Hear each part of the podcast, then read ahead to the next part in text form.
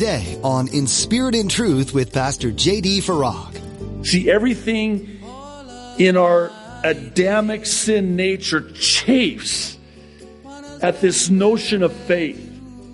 Because what faith says and is, is the substance of things hoped for, the, here's the word, evidence of that which is not yet seen. So, I don't see it, but by faith, I believe it. You're listening to In Spirit and Truth, the radio ministry of Pastor J.D. Farag of Calvary Chapel, Kaneohe. Pastor JD is currently teaching through a special message called Faith Over Fear. Do you struggle with the concept of faith? Well, fear not because you're not alone. Faith goes against our very nature. In fact, Pastor JD reminds us today that fear and faith cannot coexist. So how do we move beyond our fear into a life of faith? By the Word of God. It's only through Christ that we can have hope. Now be sure to stay with us after today's message to hear how you can get your own copy of today's broadcast. Subscribe to the In Spirit and Truth podcast or download the In Spirit and Truth iPhone or Android mobile app. But for now, here's Pastor JD in the Gospel of Matthew chapter 1 as he continues his message, Faith Over Fear. I've been commanded to not be fearful. God has not given me a spirit of fear. So now I've got a problem because the command is to not be full of fear, but rather be full of faith. Are you with me so far?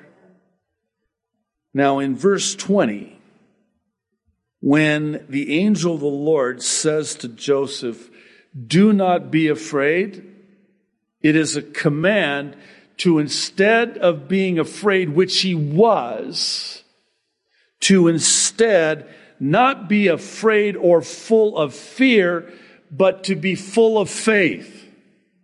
To take Mary by faith. Yeah, but this has never happened before. I know. That's why it's called faith and not sight. Right? See, everything in our Adamic sin nature chafes at this notion of faith. Because what faith says and is, is the substance of things hoped for, the, here's the word, evidence of that which is not yet seen. So, I don't see it, but by faith, I believe it. That's what faith is. Uh, spoiler alert, at the rapture, we no longer have any need for faith because we'll have sight. That's deeply profound, right? So we don't need faith because now we have sight. So this whole faith thing is temporary until we're with Him. And when we see Him, oh.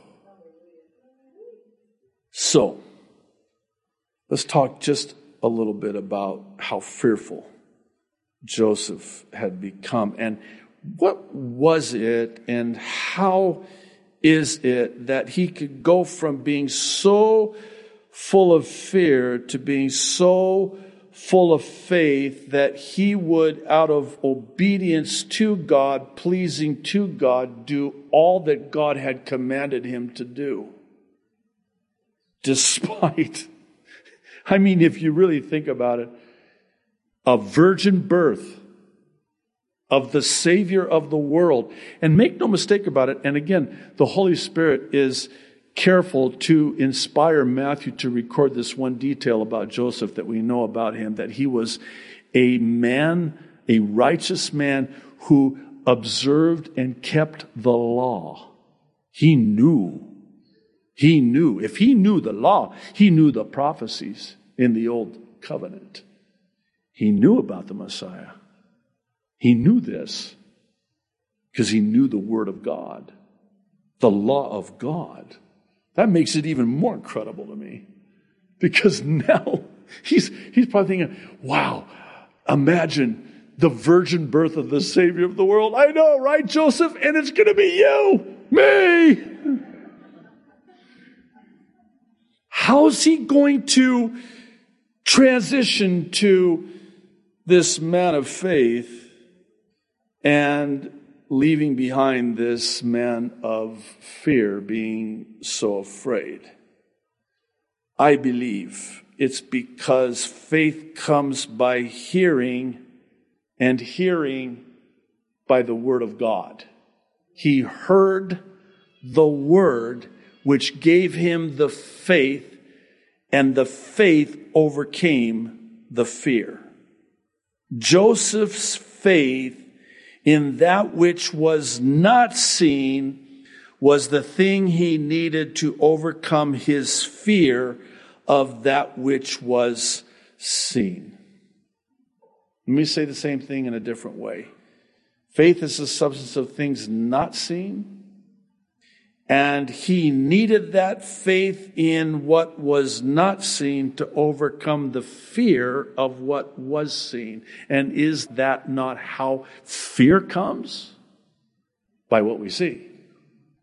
You're looking at your circumstances in your life. And I think you would agree that coming into the new year, we're in very uncharted territory.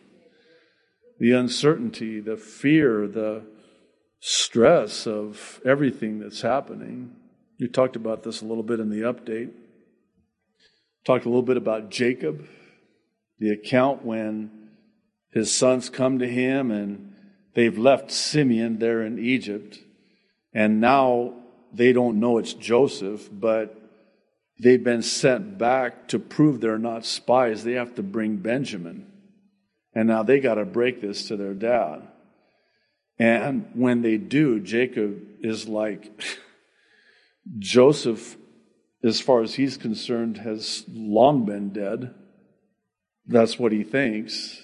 And now Simeon is gone, and now you want Benjamin? And then he says, Everything is against me. And if he only knew what was just around the corner. Because then when they come back, and it's recorded in Genesis 45, and they say to him, Dad, they didn't say it like that, but you're not going to believe this. Joseph is alive. Joseph, a type of Christ. Jesus is alive. And we're told, here's the, here's the detail again. Joseph, his heart stopped. I mean, it just like we would say it skipped the beat. He, he, his heart stopped because he couldn't believe it. He couldn't believe it until, watch this, he heard the word and saw the provisions. That's the faith. And then he traveled and he saw Joseph, who's alive. He's risen from the dead because I thought he was dead for so long. No, he's, he's alive. Our greater than Joseph, Jesus, is alive.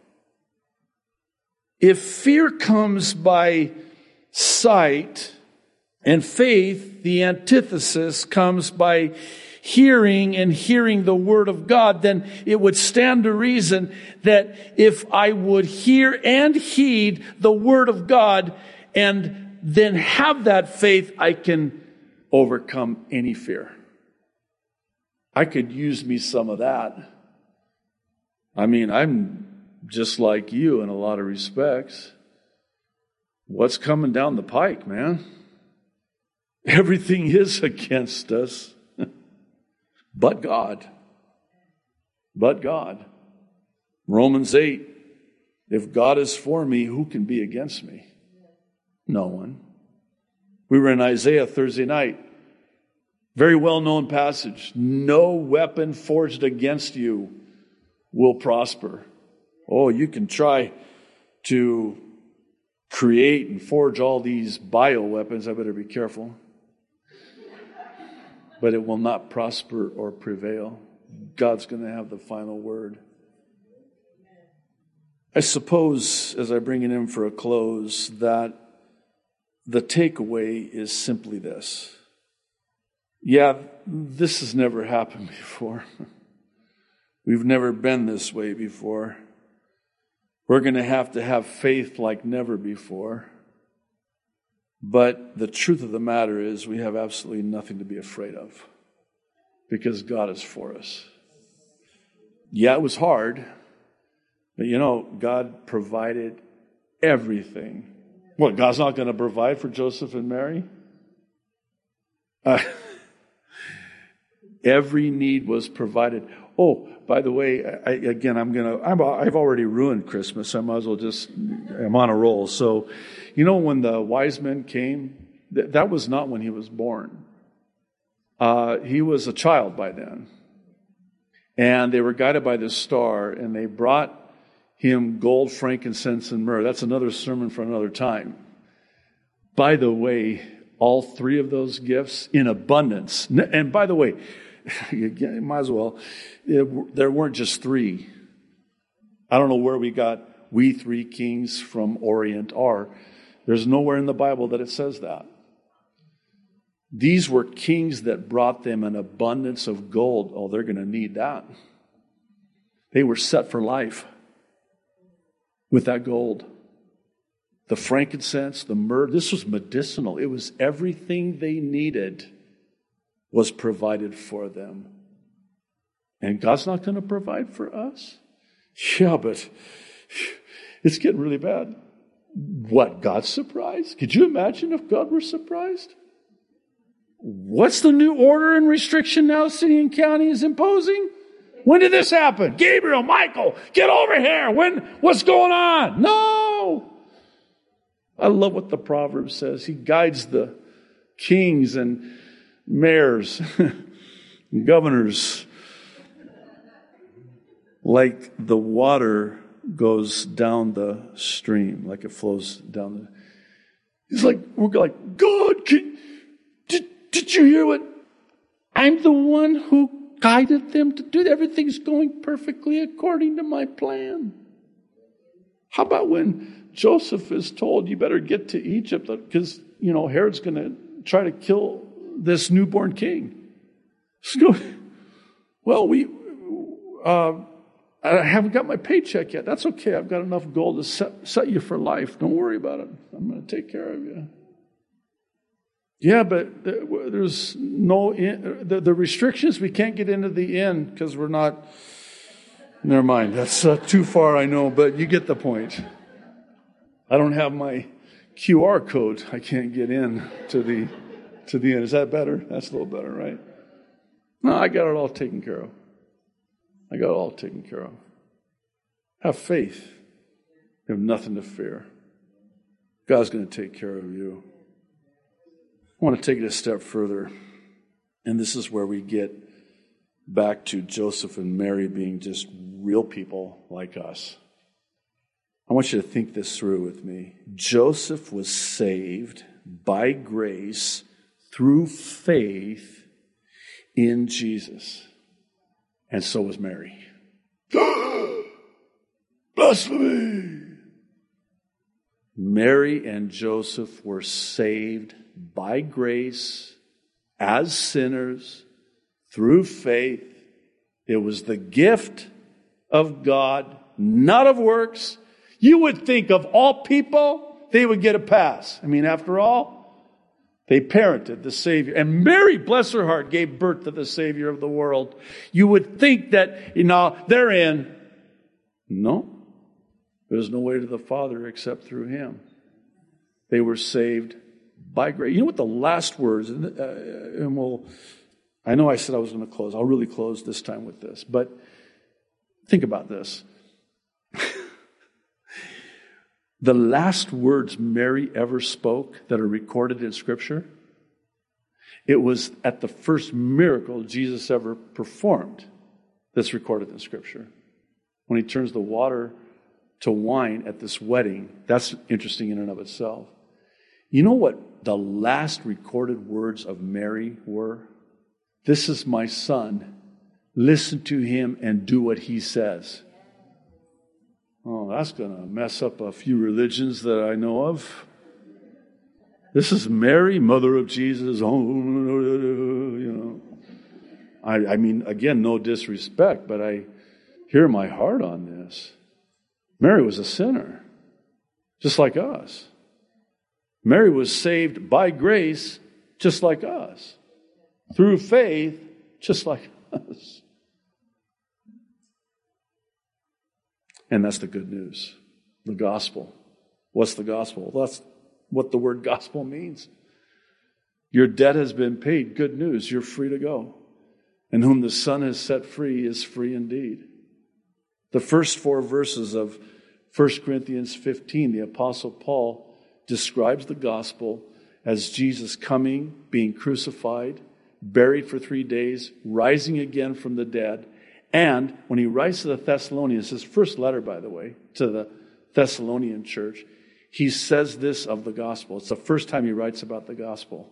That it's Jesus came, he was crucified, buried, rose again on the third day, and he's coming back again one day, soon and very soon, in the rapture of the church. Oh, I have to say this. This is the Holy Spirit. When Jesus said to the disciples, Behold, I go to prepare a place for you, because in my Father's house are many rooms, many mansions, and if it were not so, I would not have told you that where I am, there ye may be also. I'm coming back for you. That's the good news. I'm coming back. He was speaking as a bridegroom to his bride. I'm going to go build a room addition, a bridal chamber for us to consummate our marriage.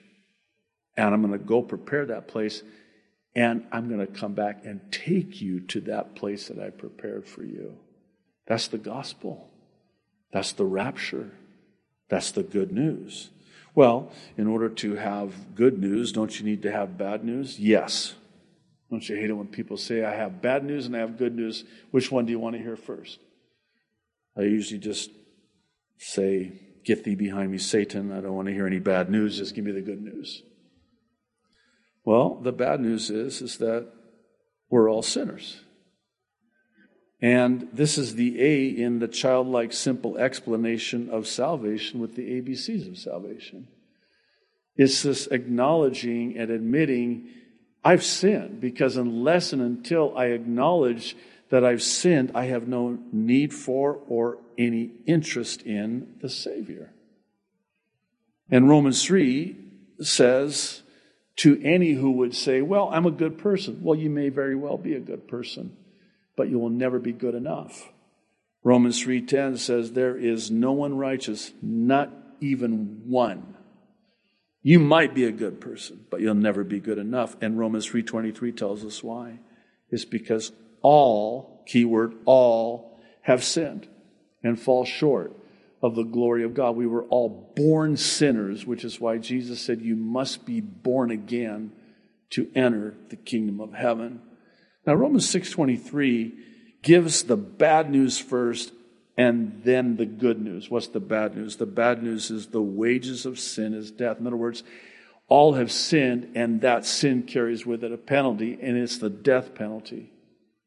And the good news is, is that Jesus paid your penalty in your stead, paid my penalty in my stead, and he paid in full for our sin and paid the price so that he could give us the gift the gift of God, which is eternal life in Christ Jesus our Lord. I know I say this every week. I hope you don't tire of me saying it, but especially this time of year, when you get a gift, what do you do with it? I'm not talking about regifting. My worst fear is that we're going to regift something to someone who gave it to us in the first place. That would be horrible. So when you get a gift, what do you do? You accept it. You don't pay for it, because if you pay for it, it's not a gift, it's a purchase. No, he, he paid for it. He paid the purchase price. We are purchased, we are not our own. We are purchased with a price, and it cost him everything. It cost him his life. And then he pays in full for this gift, and he gives us this gift, and he offers us this gift for the accepting. And it's the gift of eternal life. And that's the good news. Here's the B, very simple. In fact, truth be made known, it's simpler than ABC. It's actually as simple as B. Just believe. Believe in your heart that Jesus Christ is Lord. This is Romans 10 9 and 10. It says, If you believe in your heart that God raised Jesus from the dead, you will be saved. I wonder at what point Joseph and Mary believed that Jesus was Lord and Savior. I wonder at what point. I think Mary was first. I think Joseph, maybe it came later because he was acting by faith out of obedience initially. I wonder if it was when Jesus was 12. Remember the account when he went to the temple? I don't know how it happened, but they, they leave Jerusalem without him and they think they lost him and they're trying to go, go back and find. How do you lose? We're in deep kimchi now. We've lost the savior of the world. so much for our parenting. And where is he? He's in the temple as the fulfillment of the prophecy. I wonder if Joseph, if that, if that sealed the deal for Joseph, it's kind of like, oh man, you're, you're the Savior. You're my Savior. I believe. I believe. And then the C lastly is for call upon the name of the Lord. This is Romans 10, 9 and 10 as well. It says, if you confess with your mouth Jesus is Lord and believe in your heart that God raised him from the dead, you will be saved. For it is with your heart that you believe and are justified, and it is with your mouth that you confess and are saved. And lastly, Romans 10 13. And I know we do this every week. Please, would you hear this verse through different ears? Because I know you hear it all the time. I want you to listen to this because it says all, which means all who call upon the name of the Lord will, will be saved. Is that simple? Is that too simple? It's childlike simple. Jesus said, Unless you become like this little child, you will not enter the kingdom of heaven. It's childlike simple. I implore you today, and I make no assumptions of anyone in this church service today or watching online.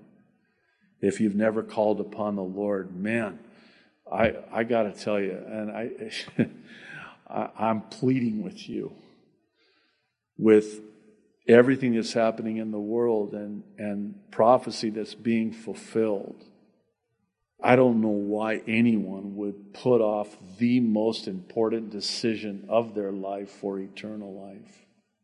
Yes, count the cost, but this is the most important decision you will ever make in your life for eternal life. Let's pray. Father in heaven, I thank you for the account of the birth of the Savior of the world. Oh, loving Heavenly Father, you, you love us so much that you sent your only begotten Son to die for us, that whosoever would believe in him would not perish in hell for all eternity, but have everlasting life. Oh, Lord, how could we ever thank you enough for the gift? of eternal life that you paid for. Thank you, Jesus. We love you so much, Jesus.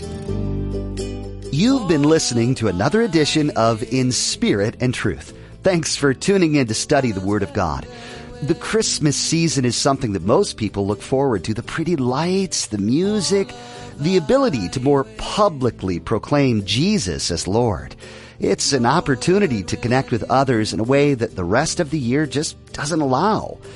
There are work parties and neighborhood get togethers that don't happen other times of the year. So, what is your goal or your motivation this Christmas season and how you speak of Jesus? Is he just thrown in there with all the rest of the presents and busyness? Look for opportunities to present Jesus as the greatest present. It's a gift that doesn't get old, doesn't get taken away, and lasts forever. If you'd like to hear this message again, head over to our website, calvarychapelkaneohe.com. While you're at our website, you can access more of Pastor JD's teachings like you heard today, including his weekly prophecy updates. There are many topics covered that might be of interest to you. Again, our website is calvarychapelkaneohe.com. If you're interested in listening to these messages on the go, search for In Spirit and Truth in the iTunes Store. You can also find us on Twitter and Instagram. You'll find links to those on our website. Once again, that's calvarychapelkaneohe.com. We're nearing the end of our time with you today, but we're glad you listened in.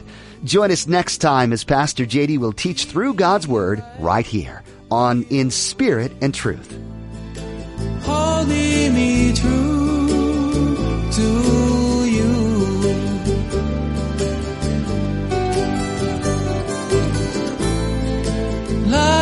love